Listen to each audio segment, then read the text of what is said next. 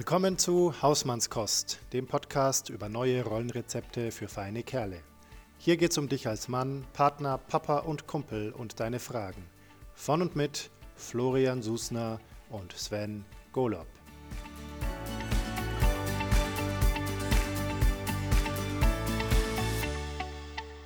Hallo. Hausmannskost. Hallo. Hausmannskost mal wieder. Äh, willkommen im Podcast. Ja, willkommen in die Runde, denn wir haben uns Verstärkung mal wieder geholt. Moin. Ja, na, wer ist denn diese freundliche Stimme? Hallo, ich bin Daniel Masch, ich komme aus Lüneburg. Cool. Hallo, Hallo Daniel. Daniel Masch. Dr. Daniel Masch. Oh ja, ja, da, so viel oh, ja. Zeit muss sein. So viel Zeit muss sein. cool. Ja, bevor wir äh, in die Vorstellungsrunde starten, würde ich sagen, machen wir erstmal unseren altgedienten und stets beliebten Check-in. Jawohl, der Check-in. Ich fange einfach mal an. Das machst du. Ich bin heute, äh, ich weiß gar nicht, wie ich sagen soll. Ich bin ein bisschen, ähm, bisschen durcheinander hier. Bist du wirklich hier? Ich glaube schon. Bin mir nicht so sicher. Nee, ich, äh, irgendwie heute ähm, haben wir alle ein bisschen zu lange geschlafen und meine Kinder sind vor gefühlt einer Minute noch um mich rumgetanzt. Mhm. Und ähm, ich, äh, ich habe mir ja seit einiger Zeit versucht, mir anzugewöhnen, in der Früh das Bett zu machen. und äh, habe äh, angefangen, das Bett zu machen, aber habe es zeitlich nicht zu Ende geschafft. also ein halb gemachtes Bett jetzt, was natürlich besser ist als ein ungemachtes Bett. Ähm, ist deutlich besser. Ähm, also das Bett ist quasi halb voll, wenn man so will. was immer das jetzt bedeutet. Ähm, genau, deswegen bin ich so, äh, also gefühlt wieder so mit quietschenden Reifen da. Das ähm, ist okay und ich freue mich auf Daniel. Ähm, Habe jetzt echt Bock drauf, ein bisschen zu plaudern, ähm, aber bin gleichzeitig so ein bisschen noch am Ankommen, glaube ich. Sven, wie ist bei dir? Ähm, ja, also ich bin froh, jetzt irgendwie gerade so diese kleine, diese kleine Podcast-Insel äh, der ähm, relativen Ruhe genießen zu dürfen. Mhm. Ich habe irgendwie das Gefühl, so gerade um mich herum tobt ein latenter Sturm und ich stehe irgendwie nicht im Auge, da wo es ja ruhig ist, sondern irgendwie halt so, so mittendrin. Also wenn ihr noch den alten Film Twister kennt, gibt es diese Szene mit der fliegenden Kuh. Ich fühle mich wie die Kuh.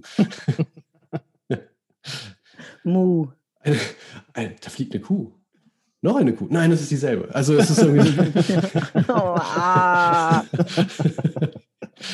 ja, also es ist irgendwie gerade, ich, ich bin ziemlich durch den Wind, wie man so schön sagt. Das passt da irgendwie dazu und ähm, habe auch so das Gefühl, es ist so richtig läuft gar nichts, aber es gibt so ein paar Dinge, die laufen zumindest und das ist äh, dieser Podcast. Und deswegen bin ich total happy, mit euch hier zu sein.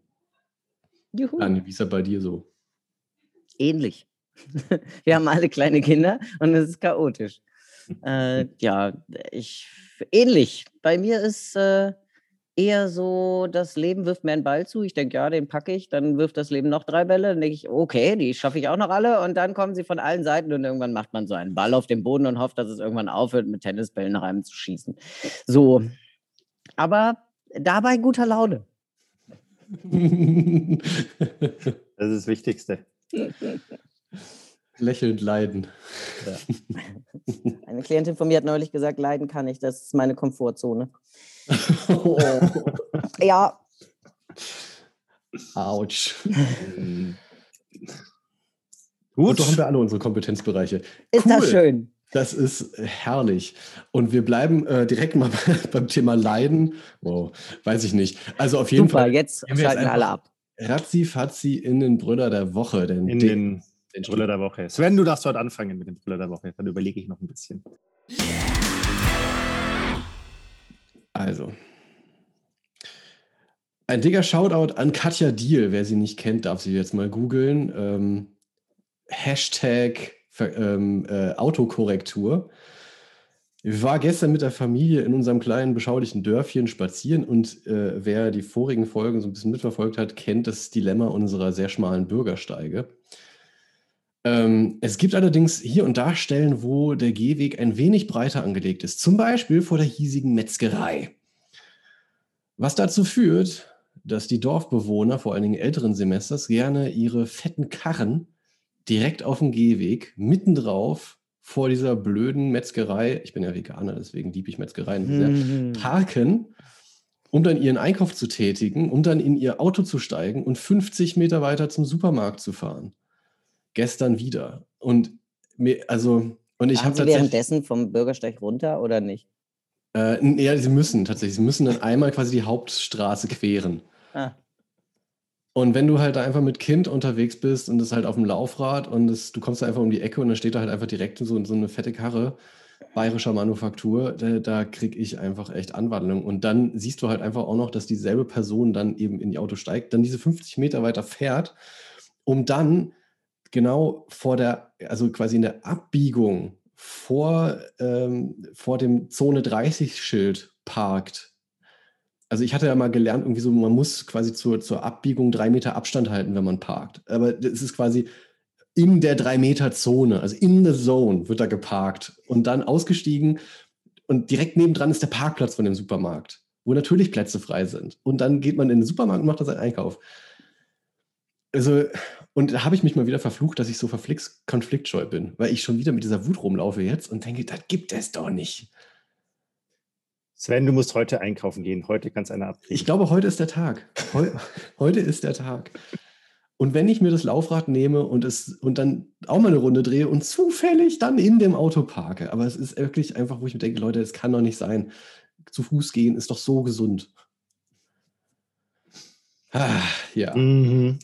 Mein Bruder der Woche. Herzlichen Dank an alle Autofahrer da draußen. Bitte seid ein bisschen umsichtiger. Es gibt Menschen, die zu Fuß unterwegs sind. Mhm. Ja, das stimmt. Ich glaube, was da ein bisschen mitschwingt, ist so eine Art Generationenkonflikt. Äh, andere, andere, andere Bedeutung des Autos, andere, äh, anderer Umgang mit diesem Thema. Ähm, warum sollte ich denn laufen, wenn ich doch ein schönes, dickes Auto habe? Ist teuer genug und es sollen doch auch ein paar Leute sehen, dass ich das habe. Ist ja auch cool, wenn er einen teuren Rollator hat. Aber es wäre halt irgendwie nice, wenn er halt dann nicht da parkt, wo ich gehe. Und halt auch eigentlich vielleicht einfach Parkplätze nutzen. Weiß doch jeder, dass die Jugend ständig auf der Straße rumläuft. Da kann man doch auf dem Gehsteig parken. Ah, ich bin total abwertend, ne? das ist echt schlimm. Aber manchmal muss ich, also ich, an manchen Stellen muss es einfach mal raus. Tut ja. mir leid. Also ich, das ist wirklich auch, also wenn, wenn die Person das jetzt zufällig hört, du bist toll, du bist ein, ein wunderbarer Mensch, aber du parkst wirklich grottig. Kennst du die Person überhaupt? Wer weiß. Nee. Ja, dann. Ich fände es ja, also ich überlege natürlich gleich, wenn diese Person diesen Podcast hört, ich fände es ziemlich genial. Dann fühl dich gerne angesprochen. Schönen Gruß. Also wie hoch ist die Wahrscheinlichkeit, das dass, Rentner, dass Rentner mit dickem Auto, die auf Gehwegen parken und, und keinen Schritt zu Fuß machen, wie hoch ist die Wahrscheinlichkeit, dass die den Podcast hören? Also unseren Podcast hören. Oh, okay, cool. Das ist die Challenge. Wenn du, wenn du jetzt zuhörst und du fühlst dich angesprochen, weil du Rentner bist und du hast eine, eine Oberklasse-Limousine, die du gerne auf Gehwegen parkst, meld dich. Lass uns reden. Ich möchte ja. verstehen, wie deine Welt funktioniert. Ja. Nein, du spielst euren Podcast auf so eine alte Kassette und tapest sie an die Windschutzscheibe.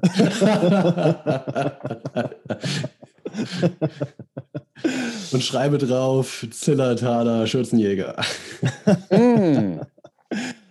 Das ist, der, das ist der Trick. So machen wir das. Gut. Ganz neue Zielgruppen erschließen sich da. Mm. Ja, super Idee, Daniel. Hausmannskost Hitmix. genau. Aber wenn du Hausmannskost draufschreibst, dann hören die sich das auch an. Eigentlich schon, ne? Oder Herrengedeck. Mhm. Vielleicht müssen wir es Herrengedeck. Ja. Hatten wir übrigens auch ursprünglich mal als Name geplant. War eine der Optionen. Herrengedeck. Stimmt, wir hatten ja ein paar lustige Namen. Ja, schon. Ja, stimmt, stimmt, stimmt. Damals. Anyway, Florian, was, ja. was äh, hat dich, was ficht dich an diese Woche? Also mein Brüller der Woche. Ich äh, ähm, möchte erzählen von, äh, von gestern. Da war ich in einer ähm, einem Gruppencoaching oder Gruppensupervision oder Teamsupervision ähm, mit zehn Damen. Ähm, und also es war, ich fand es ziemlich spannend auf der einen Seite, ich fand es aber auch gleichzeitig sehr herausfordernd.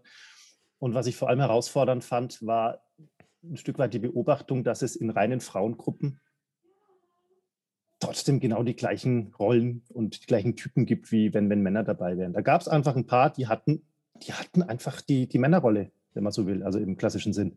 Also die äh, des Alpha-Tiers, der halt hier sagt, ihr könnt mir nichts, ihr könnt machen, was ihr wollt, ähm, fand ich total erstaunlich und ähm, was mir gestern zum ersten Mal, also was ich zum ersten, es war, es, es war jetzt kein richtiger Ausbruch in dem Sinn, es war schon noch kontrolliert, aber trotzdem, ich ich habe eine Ansage gemacht. Ich weiß bis jetzt nicht, ob es richtig war, ähm, aber ich habe eine Ansage gemacht. Ich habe gesagt, wenn ihr jetzt nicht aufhört, euch ständig die Bälle zuzuschieben, dass der andere schuld ist, dann, dann, dann können wir das bleiben lassen.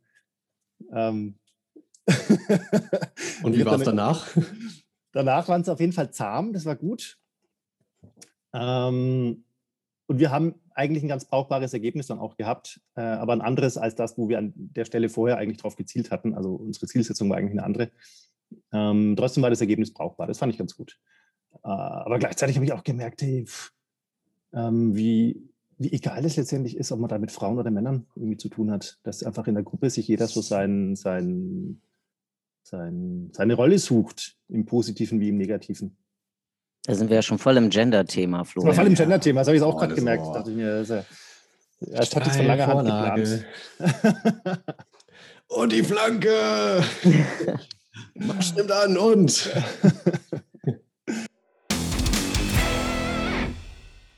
Frauen und Männer. Und alle anderen. Und alle anderen. So, jetzt. Dr. Daniel Marsch, mögen Sie sich bitte einmal vorstellen? Ja, ich äh, bin Leitung einer Beratungsstelle für trans- und nicht-binäre Menschen und habe eine ganze Zeit lang ein queeres Zentrum geleitet. Das heißt, ich habe äh, die Geschäftsführung gemacht für ein Zentrum für Lesben, Schwule, Bi, Trans, Inter, A, whatever People, alle, die sich so unter dem Regenbogen wohlfühlen. Ähm, und da haben wir natürlich eine ganze Menge erlebt, auch zum Thema Gender. Und mittlerweile bin ich, ähm, weil ich mich als selbstständiger Dozent und quasi Desensibilisierungstrainer zum Thema Gender, besonders im Transbereich unterwegs, äh, durch ganz Deutschland bewege, habe ich äh, mittlerweile einiges erlebt zu dem Thema und kenne so ziemlich viele Stories und viele interessante ähm, Dinge rund um das Thema Geschlechter, ähm, Stereotype, Vorurteile, Rollenklischees und was es bedeutet, in unserem Land ein Geschlecht nicht mehr das Richtige zu finden und in ein neues zu wollen, beziehungsweise in das eigene zu wollen, das man schon immer empfunden hat, aber sich nicht richtig getraut hat, das zu sagen. Und wenn du jetzt so äh, Florenz Geschichte von der reinen Frauengruppe hörst, ich habe das ganz bewusst mal kurz die Anführungszeichen gesetzt. ähm, was fällt dir da so als allererstes zu ein? So was, was sind so deine Impulse, wenn du das hörst, wenn es hier zwei, äh, zwei Typen, zwei Cis-Männer ja, über Frauengruppen reden? Die Fachbegriffe werden ausgepackt. Ja, ja, ja. Jetzt, ich habe mich ja ein bisschen vorbereitet. Das hast du sehr gut gemacht. Ich, äh, ich finde, es ist ein wunderbares Beispiel dafür, dass ähm, Verhaltensweisen eigentlich nicht männlich oder weiblich sind, sondern dass sich einfach, es gibt bestimmte Verhaltensweisen, die werden in Gruppen ausgepackt. Und wenn äh, es, es braucht immer Leute, die in der Gruppe dafür sind, Leute, die in der Gruppe dagegen sind, Leute, die Regeln in Frage stellen, Leute, die sich verweigern. Und äh, für Prozesse im Endeffekt nehmen wir diese Rollen ein, schnurzegal welches Geschlecht wir haben. Mhm. Ähm, es gibt natürlich Verhaltensweisen, die werden mit bestimmten Geschlechtern assoziiert. Und ähm, es gibt so eine wunderbare Übung, die mache ich ganz gerne mit meinen TeilnehmerInnen, wenn wir an, äh, wenn wir ins Thema einsteigen, bevor wir großartig loslegen, stelle ich die einmal in die Position, die Menschen haben, die sich outen und sagen, ich bin irgendwie nicht cisgeschlechtlich, also ich bin nicht da, wo ihr ursprünglich gesagt habt, wo ich sein soll. Ähm, ich bin irgendwie, ich habe ein anderes Geschlecht, welches auch immer das dann sein mag, aber ich bin jedenfalls kein Mann oder keine Frau. Und ähm, da bitte ich die Menschen immer, dass sie also sich einmal fünf Minuten Zeit nehmen und sagen, äh, was ihr Geschlecht ist und woran sie das festmachen. Die Übung heißt, beschreibe dein Geschlecht. Und dann sind sie alle schon so ein bisschen am Knobeln und während ich natürlich diese Aufgabe dann vorstelle und dann sage ich so, und jetzt kommt der Knackpunkt, ohne Körpermerkmale zu nennen. Hm. Und dann gucken sie. Hm. Und dann lasse ich sie, nachdem sie ein bisschen geknobelt haben, dann wieder in, ähm, in Zweier-, Dreiergruppen schnacken. Und am Ende kommen sie eigentlich immer darauf, also entweder ich bediene mich irgendwelcher fiesen Klischees, für, um mein Geschlecht zu bestimmen, oder ich komme auf den Körper zurück. Und das kann es irgendwie nicht sein. Scheiße, woran mache ich denn jetzt mein Geschlecht fest?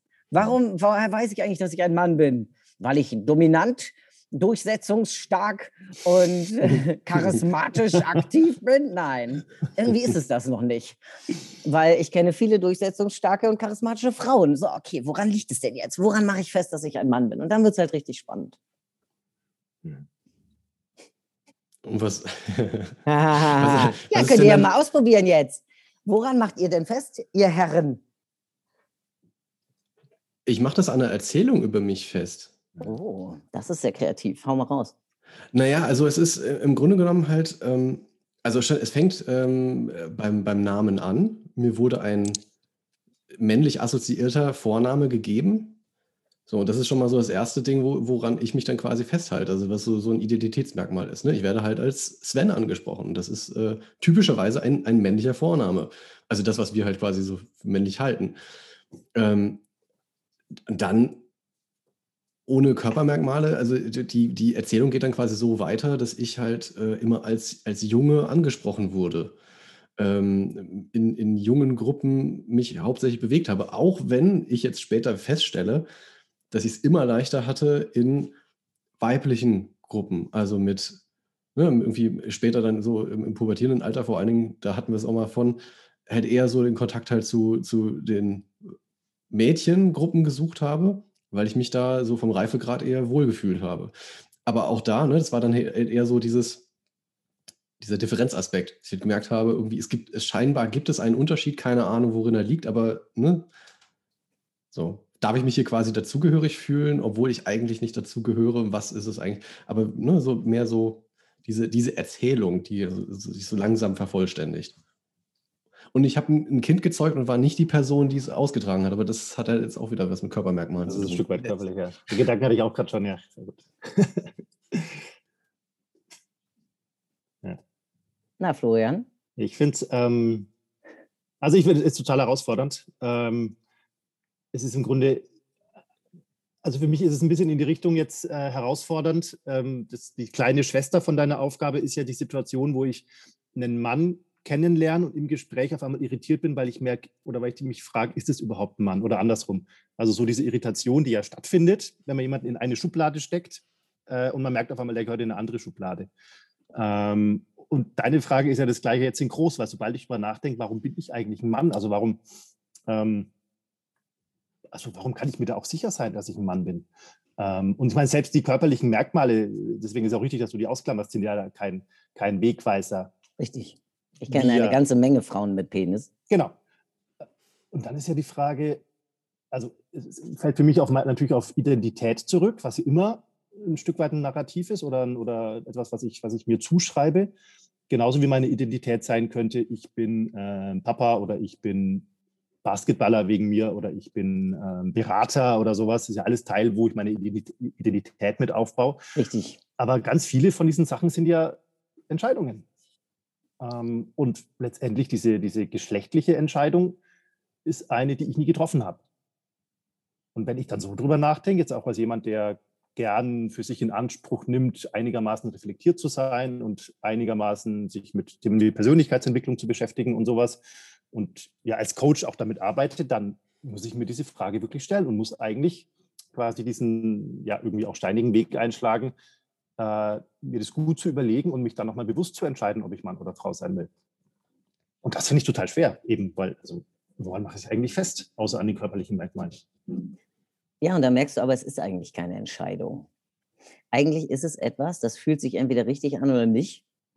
Und wenn es sich nicht richtig anfühlt, dann weiß man das. Und wenn, man, wenn es sich aber richtig anfühlt, dass alles Sven sagen und er oder Florian und der Berater, Mhm. Dann ist plötzlich alles klar. So, ja, mhm. okay, dann, äh, dann ist, bin ich cisgeschlechtlich. Dann weiß ich, das hat funktioniert. Das irgendwie, ihr habt ursprünglich mal alle gesagt, ich bin ein Junge. Und ich habe gesagt, ja.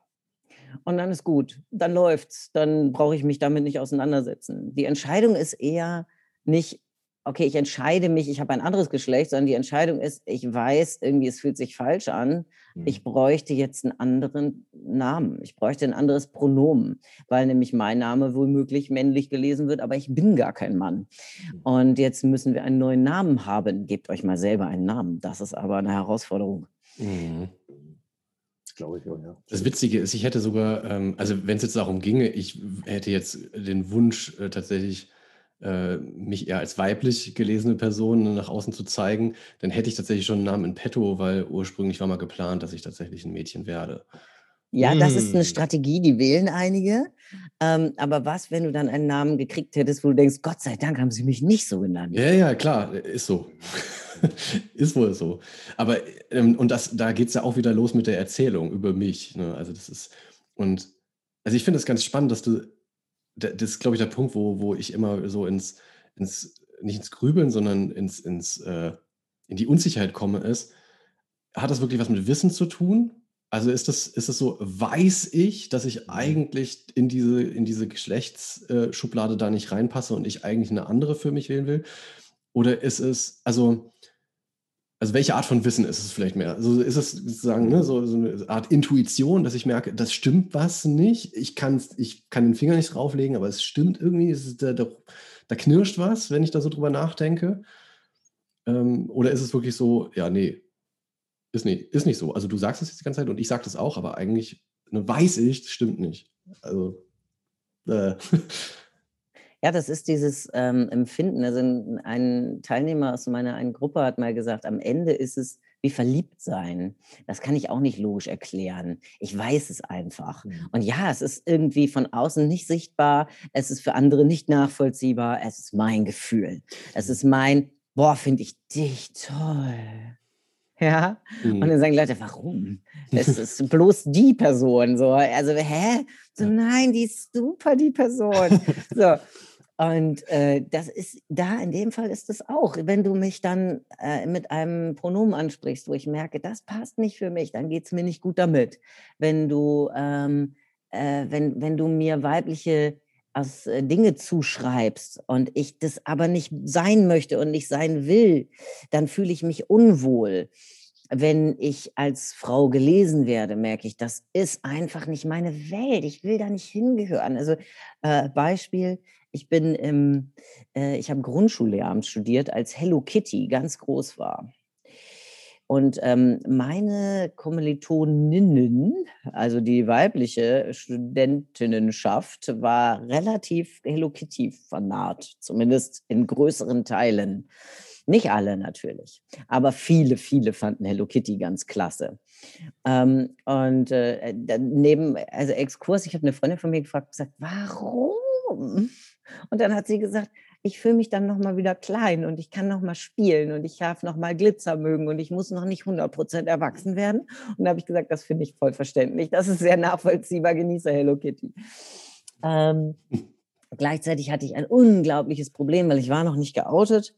Alle dachten, ich wäre ein Mädchen oder eine Frau. Und ich war kreuzunglücklich. Und ähm, die Vorstellung, dass ich jetzt auch Hello Kitty mögen könnte, weil ich mit in diese Gruppe reingesteckt werde, war für mich ein Gräuel, weil für mich das alles das war, was ich nicht sein wollte.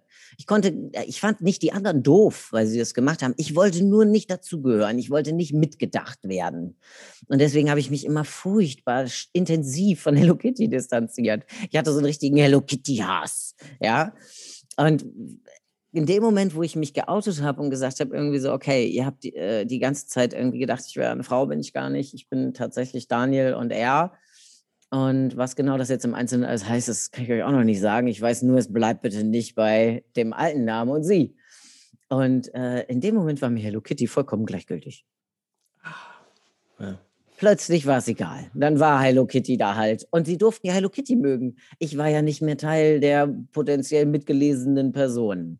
Und äh, plötzlich musste ich mich nicht mehr distanzieren. Ich musste nicht irgendwelchen Hass auf irgendwelche typisch weiblich gelesenen Aktivitäten oder Vorlieben schieben, um zu zeigen, ich habe damit jedenfalls nichts zu tun. Sondern ich konnte ganz einfach sagen, so ja, okay, lass sie doch ihr Ding machen, ist doch egal. Erstaunlich habe ich mich aber nie schlecht gefühlt, wenn dann jemand gesagt hat, ja, aber Fußball magst du dann jetzt? Ich gesagt, nö. Mhm. Und das war nicht schlimm. Das war irgendwie okay. Ich musste jetzt nicht in eine neue Gruppe unbedingt mhm. mitgelesen werden. Also.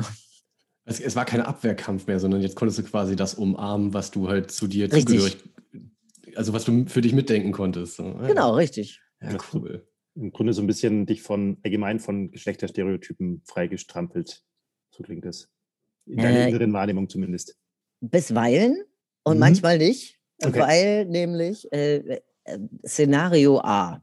Daniel ist auf einer Party. Mhm. Daniel trägt Brustbinder, weil Daniel hat noch Brüste. Mhm. Daniel trägt, hat noch keine Hormone genommen und fühlt sich ziemlich schräg, weil die meisten Leute sagen sie und fragen nach einem Namen und sind völlig verwirrt, wenn man sich vorstellt. Und es war eine Party von einer Freundin von mir, die weggezogen war. Das heißt, sie hatte ganz viele neue Freundinnen, die auf dieser Party unterwegs waren und, und ich.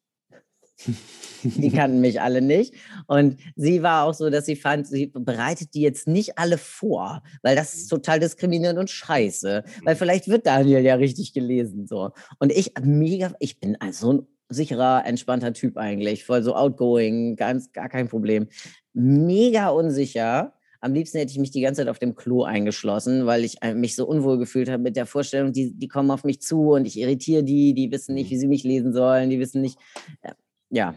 Im schlimmsten Fall ist noch ein Cis-Daniel dabei, der dann sagt, so, hä, wieso heißt du denn auch so? Äh, nein. So. Und äh, dann geriet ich an eine Person, der, ich stellte mich vor und die Person sagte, hä? Wie jetzt? Und es war so ein Riesen hin und her, bis sie dann geblickt hatte, ach so, du bist trans und du möchtest jetzt ein Mann sein. Und so, es war also ganz schlimm. Und daraufhin bin ich gegangen und habe mir ein Bier genommen. So. Und natürlich gibt es Frauen, die Bier trinken, auch in hoher Qualität. Und das ist alles völlig in Ordnung. Aber für mich ist Bier trinken ein sehr männliches Stereotyp. Und deswegen bin ich Bier trinken gegangen, weil ich mich dann mit meiner offenen Bierflasche an die Wand lehnen und sehr männlich aussehen konnte. Also es hilft auch, dass es diese mistigen Stereotype gibt, weil Mhm. sie manchmal helfen, richtig gelesen zu werden, richtig Mhm. aufzutreten, richtig sich irgendwie sicher fühlen zu können. So, ähm, ich glaube, dass wenn Menschen, äh, die cisgeschlechtlich sind, in so eine Reflexion reingehen, kann das ganz schön viel auslösen. Das ist auch einer der Gründe, warum trans- und nicht-binäre Personen manchmal Probleme im Gesellschaftlichen haben, weil sie einfach Reflexionsprozesse bei den Leuten auslösen. Mhm. Sowas wie, wie du traust dich einfach, du selber zu sein. Das kann ja wohl nicht wahr sein. Also ich würde mir das nie erlauben. Oder woher weiß ich denn eigentlich, dass ich ein Mann bin? Mhm. Woran mache ich das fest? Oh Gott, was passiert mit mir, wenn ich eine Frau sehe, die einen Penis hat? Was mache ich dann? Was, wenn ich die attraktiv finde? Also da passiert eine ganze Menge in den Leuten, ja. Mhm. Hm. Und ähm, Weißt du, jetzt an dem Punkt finde ich es einfach nochmal spannend, jetzt nochmal quasi Schritt zurück auf die Übung. Mhm. Weil du hast mich ja schon vorgewarnt. Du meintest ja, ich bringe euch keine Antworten, sondern ich mache nur noch mehr Unsicherheit. ja. Das, das wirklich Faszinierende ist, weil ne, ich, das läuft ja die ganze Zeit bei mir im Hinterkopf mit. Und was ich ja auch merke, ich meine, ich habe mir auf die Fahne geschrieben, so ne, Männlichkeiten, neu leben, also irgendwie für mich selber rausfinden, wo was ist eigentlich das, was mir gemäß ist, wenn ich mich da so identifiziere. Und der springende Punkt ist jetzt für mich, ähm, dieses Thema, dieses, dieses Konzept Cis-Geschlechtlichkeit steht da nur wirklich auf extrem wackeligen Füßen. Oh ja. Also, also weil, ne, wie, wie du sagst, es, es hängt im Grunde genommen wirklich allein an diesen Merkmalen, die die meisten Leute selbstverständlich für sich als, als, als Teil ihrer geschlechtlichen Identität irgendwie so heranziehen, die aber dann gar, am Ende des Tages gar nicht mehr so selbstverständlich sind. Weil ja, wie du sagst, ja, Bier trinkende Frauen gibt es halt eben auch. Und das ist gut so. Und das ist sehr, sehr gut so. Trink Also- Bier. Aber du ne, weißt du, was ich meine? Es ist so, ähm, plötzlich, plötzlich gerät dieses ganze Konstrukt von Geschlechtlichkeit so ins Wanken. Weil was heißt denn das am Ende des Tages? Worum geht es denn im Kern? Moritz Neumeier hat mal gesagt, und wenn du sagst, weißt du, was männlich für dich ist, das darfst du selber definieren. Du darfst das entscheiden. Und wenn es ist, dass du sagst, weißt du, was dazu führt, was, äh, was dazu führt, dass ich mich männlich fühle? Muffins backen. Junge, dann back. Backen, wie noch nie zuvor ein Mensch gebacken hat. Das finde ich super. Ja. Ja. also man darf selbst herausfinden, was das jetzt im Einzelnen für einen selber bedeutet. Und ich denke, wir müssen uns klar machen, Geschlecht ist ein großer, wabernder Bereich, der vielleicht zwei Pole hat, die so grundsätzlich so eine Idee von Weiblichkeit und Männlichkeit enthalten und irgendwo dazwischen wuseln wir rum. Und auch cisgeschlechtliche Leute sind ja jetzt, also denkt mal an vor zehn Jahren, ihr seid jetzt nicht mehr die Männer, die ihr vor zehn Jahren wart. Und ihr findet auch nicht mehr dasselbe über Männlichkeit, was ihr vor zehn Jahren fandet. Und da mögen Sachen gleich geblieben sein, aber da hat sich viel verändert und da wird sich auch noch ganz viel verändern. Das heißt, Geschlechtsempfinden ist voll im Fluss.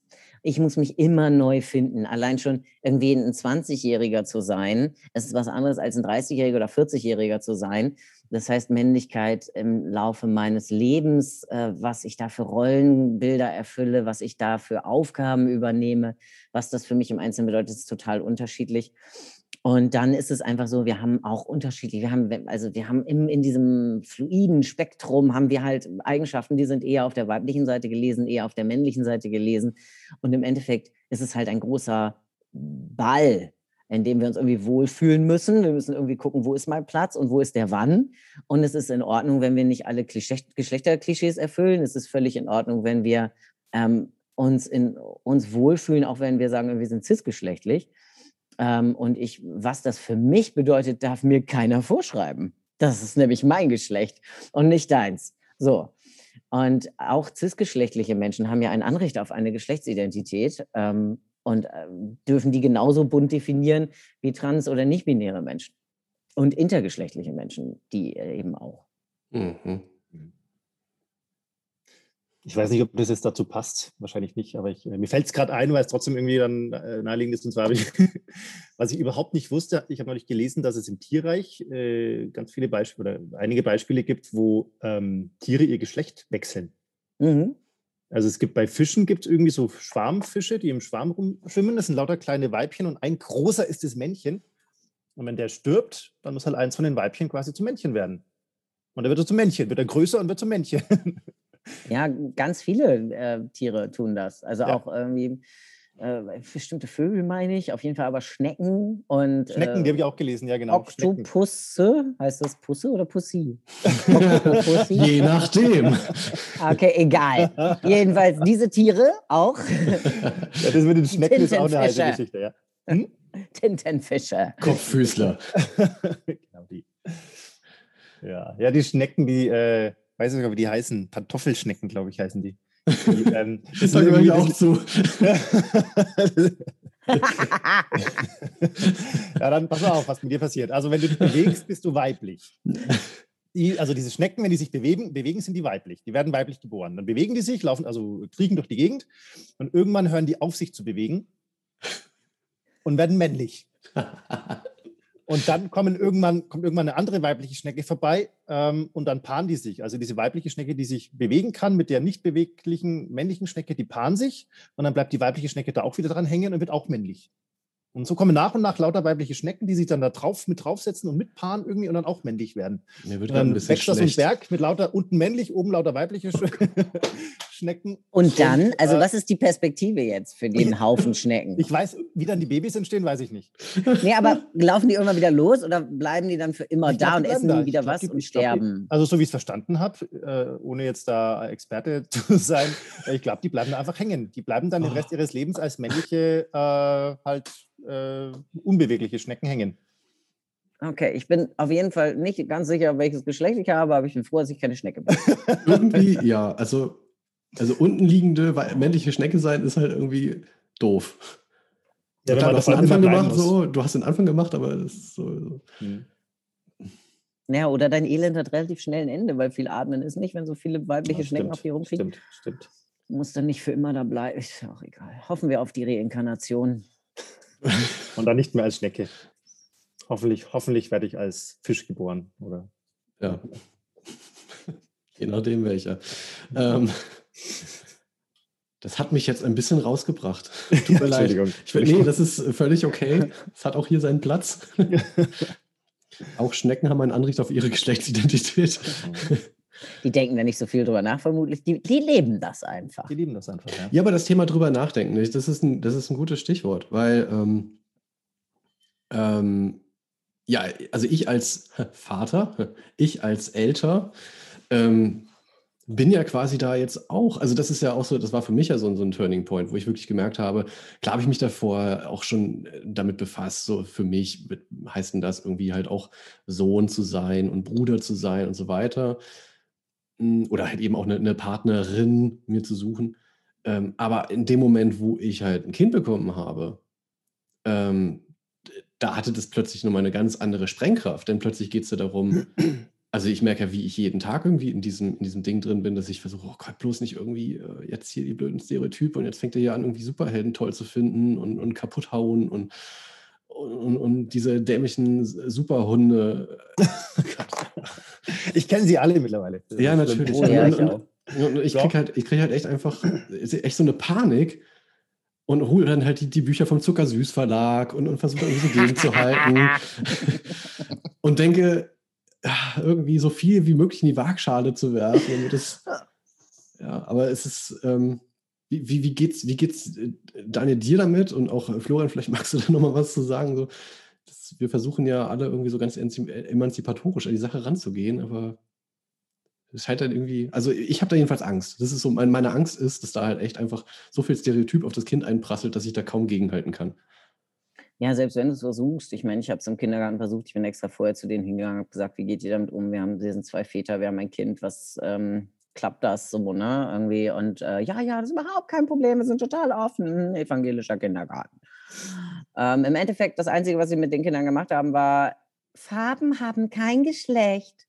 Pink ist auch für Jungs. Das war das Einzige. Mehr ist ihnen nicht eingefallen. Mein Kind war zwei Monate im Kindergarten, kam nach Hause und hat gesagt, ähm, Pink, Glitzer und Lila darf er nicht mehr benutzen. Das ist nur für Mädchen. Mädchen sind dumm, stinken und übertragen Krankheiten. Das waren die nach zwei Monaten. Und ich habe mein Kind so erzogen, dass ich immer gesagt habe, guck mal, das ist ein anderes Kind. Und nicht, guck mal, das ist ein Junge oder ein Mädchen. So, das wird so, guck mal, die anderen Kinder. Du kannst mit allen spielen, so, ne? Mhm. Ähm, mir war es total wichtig, dass er irgendwie bunt anzog, dass er ähm, irgendwie sich in allen Klamotten ausprobieren konnte und seine Vorlieben einfach frei wählt und so. Und mir war schon bewusst, dass es nicht ganz einfach wird im Kindergarten, aber so hart habe ich es nicht erwartet. Und der Kindergarten war auch vollkommen lernresistent. Ich bin jetzt mittlerweile laufen die weg, wenn ich komme, weil sie keinen Bock darauf haben, dass ich mit ihnen rede. Äh, und äh, zu den Elternabenden geht mein Mann hin, weil der ist immer so zuckersüß. Aber äh, also ich bin da auch streitbar und ich kriege halt schnell Plack, wenn ich das sehe. Ähm, für mich ist sogar, also dieser ganze Superhunde-Geschichte, das finde ich sogar noch vollkommen harmlos ähm, weil in der Gruppe von meinem Kind sind halt mehrere Kinder drin, die schon mit drei Jahren äh, Ninjas und so toll fanden von Lego und mhm. solche Sachen wie ähm, äh, Star Wars. Also ich bin ein großer Star Wars-Fan, ich finde Star Wars hervorragend, ja, ähm, aber nicht für Dreijährige, auch nicht für Vier- oder Fünfjährige. Check. Und ähm, so, das spielen die dann, welcher Ninja welchen Ninja umbringt. Das ist so das. Und niemand greift ein, keiner reagiert. Die spielen da im Schlamm, abgetrennt auf ihrem Corona-Quadrat und schlagen sich gegenseitig tot. Und es ist, äh, das finde ich auch, also da kriege ich auch Kopfschmerzen. Was, äh, was ich glaube, ist, dass äh, es viele Dinge gibt, die wir am Anfang dolle falsch machen können mit Geschlechterstereotypen. Ähm, ich glaube, ganz wichtig ist, was einfach allen hilft, und zwar weit über das Gender-Thema hinaus, ist den Leuten klar machen und den Kindern klar machen, den kleinen Leuten klar machen, ähm, Individualität ist eine geile Sache. Und du darfst mit all deinen Themen hier sein. Du darfst die, die mitbringen, du darfst deine Bedürfnisse haben, du darfst besonders und anders sein in allen möglichen Formen. Und wir versuchen, dass hier alle so viel Raum einnehmen dürfen, wie sie brauchen ohne dass es irgendwie den anderen zur Last fällt oder schadet, sodass irgendwie, wenn du jetzt zwei Väter hast, dann reden wir halt mal über alternative Familienmodelle. Und wenn du äh, Ritalin brauchst in der Schule, dann reden wir halt mal darüber, welche Hilfsmittel wir so brauchen, um uns in der Schule zu konzentrieren, sei es Brillen oder Ritalin oder was immer. Und wenn äh, du bei deinen Großeltern groß wirst oder wenn du äh, irgendwelche Formen von ähm, körperlichen oder geistigen Beeinträchtigungen hast, dann äh, reden wir darüber. Oder wenn du irgendwie einen Glauben hast, den wir noch nie gehört haben und deswegen irgendwie schon relativ früh irgendwelche Kleidungsvorschriften hast oder so, dann reden wir darüber oder was auch immer es sein mag, ja. Ähm, lass uns einfach Individualität feiern. Dann ist es wurscht, ob welches Geschlecht die Leute haben oder welche Religion sie haben oder welche Hautfarbe. So. Amen. nice. Ich finde, ähm, was ich tatsächlich im Alltag total herausfordernd finde, ähm, also ich sehe es im Grunde genauso. Aber ähm, es gibt natürlich auch, also jetzt bei meinem Sohn, der ist drei, wird bald vier, äh, also ich freue mich, wenn er sein eigenes Zeug macht und, und, und, im Grunde seine Individualität lebt und ich bestärke ihn da auch, aber es gibt natürlich ganz viele Sachen, wo er sich halt an andere dranhängt. Das macht man also machen ja ganz viele Kinder automatisch. Also eben zum Beispiel Superhunde, die sind auch ein Riesenthema gerade bei uns. Oder bei uns war es gerade ganz oft passiert, dass wir im Wald rumlaufen und dann hat er, dauert es ein paar Minuten und er hat irgendeinen Ast gefunden, der wie eine Pistole ausschaut. Und dann macht er Pion, Pion und äh, schießt in der Gegend rum.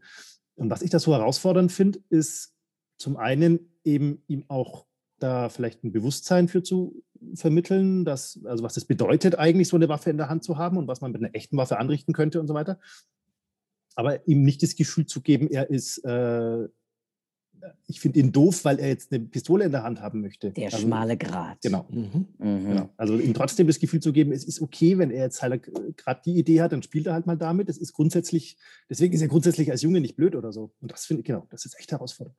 Sonst hast du auch zwei Welten. Du hast dann, ich weiß, zu Hause bin ich nicht in Ordnung, wenn ich eine Pistole mhm. habe. Und im Kindergarten darf ich das aber.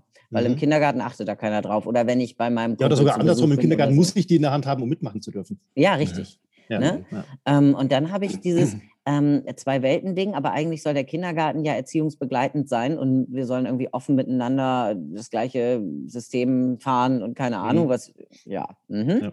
ja. Schwierig. Ja, ich bin gegen äh, Schusswaffen bin ich immun. Das hat ziemlich schnell aufgehört, das Thema. Aber Schwertkampf, da mache ich mit. so, irgendwie, ich äh, Mittelalter-Fan, lange Zeit Lab gemacht und so. Also ich, das wäre auch einfach albern, meinem Kind jetzt zu sagen, du darfst kein Schwert in die Hand nehmen. Äh, Laserschwerter, das ist dann der Kompromiss und so. Das funktioniert. Aber es wird nicht geschossen, weil da bin ich eh gegen immun. Das lohnt sich nicht. Dann äh, Schießen kann er mit mir nicht spielen, weil Schießen ist halt einfach auch nochmal eine weitreichendere, ziemlich krassere Nummer und ich kann meinem Kind, auch wenn es sechs ist mittlerweile, noch nicht begreiflich machen, was es eigentlich bedeutet zu schießen. Mhm. Also auch mhm. Schwerter natürlich nicht, Waffen insgesamt nicht. Es wird ihm halt überall vorgelebt, also macht er mit und ich will jetzt nicht der Spielverderber sein. Mhm. So. Ich, also ein absoluter Moment war wirklich, ich ähm, war mit einem äh, Bekannten von der Arbeit äh, zum Schnacken verabredet, unheimlich netter Mensch, der so ziemlich das linkeste Wesen, was ich mir vorstellen kann auch so, äh, er trägt auch so die Klamotten und ist so ein ganz ruhiger, mega sympathischer, ultralinker Typ. Und wir sitzen im äh, linken Straßencafé draußen wegen Corona und so war gerade eine Lockerungszeit. Und äh, er hat sein Kind dabei. Und sein Kind sollte eigentlich nebenbei Hausaufgaben machen. Und der ist irgendwie sieben, acht gewesen oder so. Und das äh, Kind packt diesen großen Zettel aus und sagt, er möchte lieber was malen und fängt an, Panzer zu malen und Soldaten. und die schießen sich alle gegenseitig tot und der hat die Granate und der hat jetzt und dann fliegen die Arme und es war also wirklich, dass ich so dachte, das ist schwer auszuhalten für mich gerade. Und der Papa sitzt da in einer unglaublichen Ruhe und lässt das alles so geschehen und sagt dann irgendwann was strategisch Nützliches zu diesem Bild. Der soll, da sollten die eine Mauer bauen, dann sind die in Sicherheit oder so. Und ich war einfach, ich war so schwer beeindruckt, dass der das ausgehalten hat. Ja. Das war, das fand ich echt mega stark. Und ich glaube, wir müssen einfach viel aushalten, weil wenn die das dann auch, ähm, wenn es Raum haben darf und es keine Spreche- oder Spielverbote gibt, dann kann ich auch zu meinem Vater hingehen und sagen, wir spielen jetzt mit Schwertern dies oder wir schießen jetzt mit was auch immer. Und ähm, ich da, äh, ich habe einen Einblick als Vater. Mhm. Was, was spielen die denn eigentlich und was bedeutet denn das? Und ich kann dann in Mini-Portionen einwirken. Mhm. Ähm, eine Mutter sagte mal zu mir, äh, die Kinder, die sie besonders gruselig findet, die dürfen immer gerne zu ihr zum Spielen kommen. Dann hat sie nämlich einen Einblick, was da abgeht. Und die holt sie sich besonders nah ran und die macht sie sich zu Freunden, weil sie dann nämlich Einfluss nehmen kann auf das Spiel. Ich war so, oh mein Gott, leg dich nicht mit Mama an. Genial herausfordernd. Apropos Kinder, ne? Sven, sind das deine? Das ist, das ist meiner, ja. Einer reicht. ja, ja. Ähm, ja, das hatte ich äh, übrigens Florian schon erzählt, der ist gerade so voll auf äh, Ramones. Also das ist so eine Nebenwirkung von diesem Superheldentrip. Jetzt ist Spidey ist der große Held. Er hat keine Ahnung, wer Spider-Man wirklich ist, ne? aber Spider-Man kann alles und er kann auch ganz toll singen. Er ist nämlich der Frontmann von den Ramones und singt halt über sich selber. Und seit, seit ich das auf die Tony-Box geladen habe, läuft hier jeden Tag auf volle Pulle halt Spider-Man, Spider-Man. Und dann an der passenden Stelle springt er dann auch auf, reißt die Faust in die Höhe und schreit, Let's go! Und das ist, das ist dann das, wo ich denke, ja, genau, das cool, dass du dich echt so, so auslebst. Das äh, finde ich prima. Mein Kind liebt die Dropkick Murphys. Schon als Säugling oh, fand er die geil. Cool. Und äh, da er ja Englisch spricht, äh, muss ich jetzt so langsam überlegen, welche der Lieder ich ihm auf die Tony-Box spiele. ja. Oh, wir machen hier gerade irgendwie hart Schleichwerbung. Ne? ich dachte nur, weil, ne? Ja. Ähm, vielleicht sollten wir dazu sagen, was das ist, weil nicht alle eure Hörer wissen, was eine solche Box beinhaltet, oder? Das sind bloß die Eltern, ja. Die Eltern, ja, das Eltern die kommen nicht drum, um das zu wissen. Das Box ist ein moderner CD-Player. Ja. Du stellst eine Figur drauf, da ist ein RFID-Chip drin und dann lädt das Ding halt das runter, was auf der Figur drauf ist. Es gibt auch solche, die kann man selber bespielen und dann spielt das Ding halt eben das ab. Und das ist ganz intuitiv bedienbar, also für, für kleine Kinder auch geeignet. Mhm. Und kann der, vom Bett fallen, das ist das Schöne daran, oh, ja. Auch. Mhm. auch vom 2 Meter Hochbett. Mhm. Alles schon ausprobiert, gell? Alright. Wir biegen mal so langsam auf die Zielgerade ein. Ähm, es gibt da etwas, Daniel, ich weiß nicht, ob ich dir das verraten habe. Wir ja. haben gegen Ende immer noch eine Herausforderung für unsere Gäste.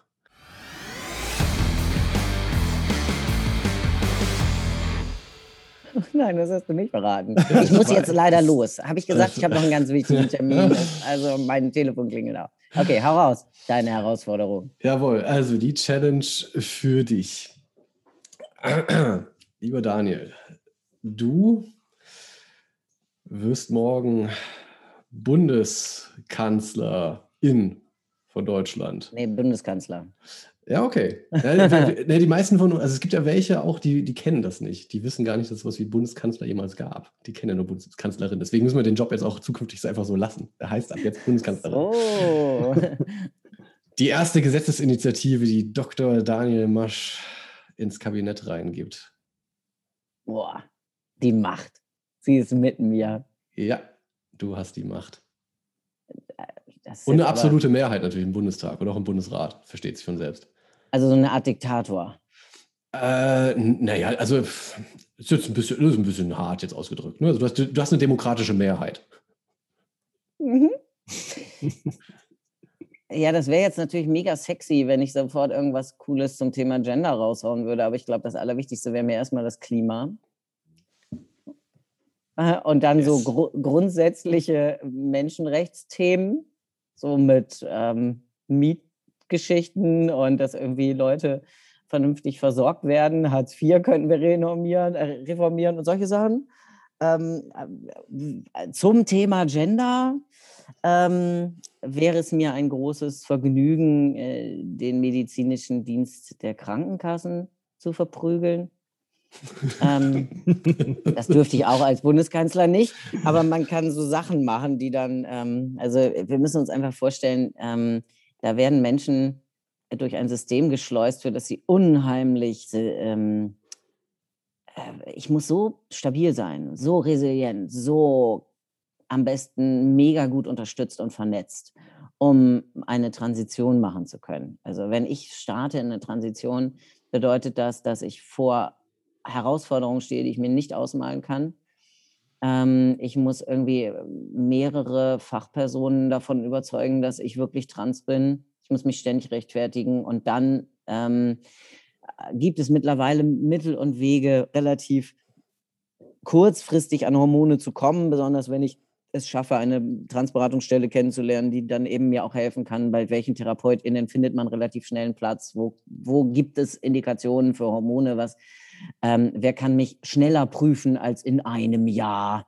Ja, also die, es gibt immer noch durchaus ähm, Menschen, die irgendwie ein Jahr auf einen ähm, Platz warten von der Therapie und dann nochmal irgendwie ein Jahr Therapie machen sollen, bevor sie dann endlich mal ihre Hormone bekommen, wenn sie sich die denn wünschen.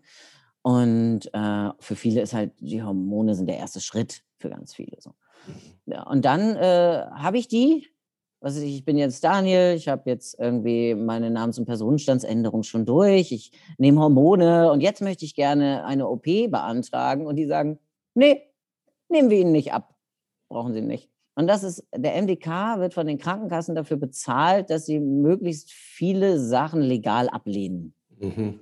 So, das geht hier nicht um eine Prüfung, ob das legitim ist, dass ich jetzt eine Mastektomie beantrage sondern es geht darum, ähm, gibt es an dem Antrag irgendeinen Nachteil, den ich äh, der Person zur Last legen könnte. Und sie versuchen es eigentlich immer erstmal mit einer Ablehnung. Und wenn die Menschen also so eine Ablehnung bekommen, ich bereite die darauf vor. Ich sage in etwa fünf Wochen, weil die Frist sind fünf Wochen, die kriegst auch nicht eher was, die halten dich hin und dann werden sie dir eine Ablehnung schicken.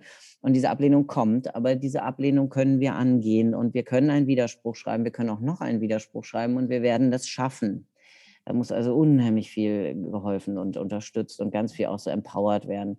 Da brechen Menschen im Treppenhaus mit dem Brief in der Hand zusammen. Obwohl sie wussten, dass ich ihnen gesagt habe, ähm, dass du wirst eine Ablehnung bekommen. Und das liegt daran, dass äh, du einen enormen Leidensdruck hast, schon spätestens seit der Pubertät. Und dann hast du dich endlich getraut und du bist so weit gekommen und du hast diese hunderttausend Gespräche gehabt und du hast dich vor so und so vielen Fachpersonen nackig gemacht und du hast dies und das und jenes. Und jetzt denkst du, bald, bald wirst du endlich zumindest die Brüste los oder bald ähm, kannst du endlich den, den Haarwuchs in deinem Gesicht stoppen. Und dann kriegst du ein Nein. Und das Schreiben klingt auch so, als wäre da nichts zu machen. Und du fühlst dich so hilflos und du fühlst dich so ausgeliefert. Und ich habe keine 9000 Euro über für eine Operation im Brustbereich oder äh, 15.000 für eine Nadelepilation im Gesicht. Und ich werde wahnsinnig, wenn ich keine Hilfe bekomme. Und wenn es denn so sein sollte, dass ich den MDK nicht verprügeln kann, dann würde ich zumindest sagen, können wir bitte die Menschen unterstützen und mehr Geld in Beratungsstellen pumpen. Denn einer von 200 Menschen ist nicht cisgeschlechtlich. Mindestens. Das sind viele, viele Menschen in Deutschland. Ich habe mal so grob überschlagen, also mindestens eine halbe Million. So, ähm, dass ich überhaupt Geld für meine Beratung bekomme, ist neu. Und nur deswegen, weil viele, viele Menschen gemerkt haben, das ist wichtig und mir geholfen haben, auf diesem Weg Geld für diese Beratung zu bekommen. Und äh, ich bin ausgebucht bis weit in den Juli hinein mittlerweile mit meinen Beratungen. Ich möchte schnell und vor Ort helfen, kann ich nicht, weil ich nur 20 Stunden bezahlt kriege und dann also nebenbei was anderes arbeiten muss. Und 20 Stunden ist viel für eine kleine Stadt wie Lüneburg. Stellt euch vor, wie viele Stunden äh, in Hamburg nötig wären oder in Berlin. Mhm. Und es muss viel mehr Geld in diesen Bereich rein.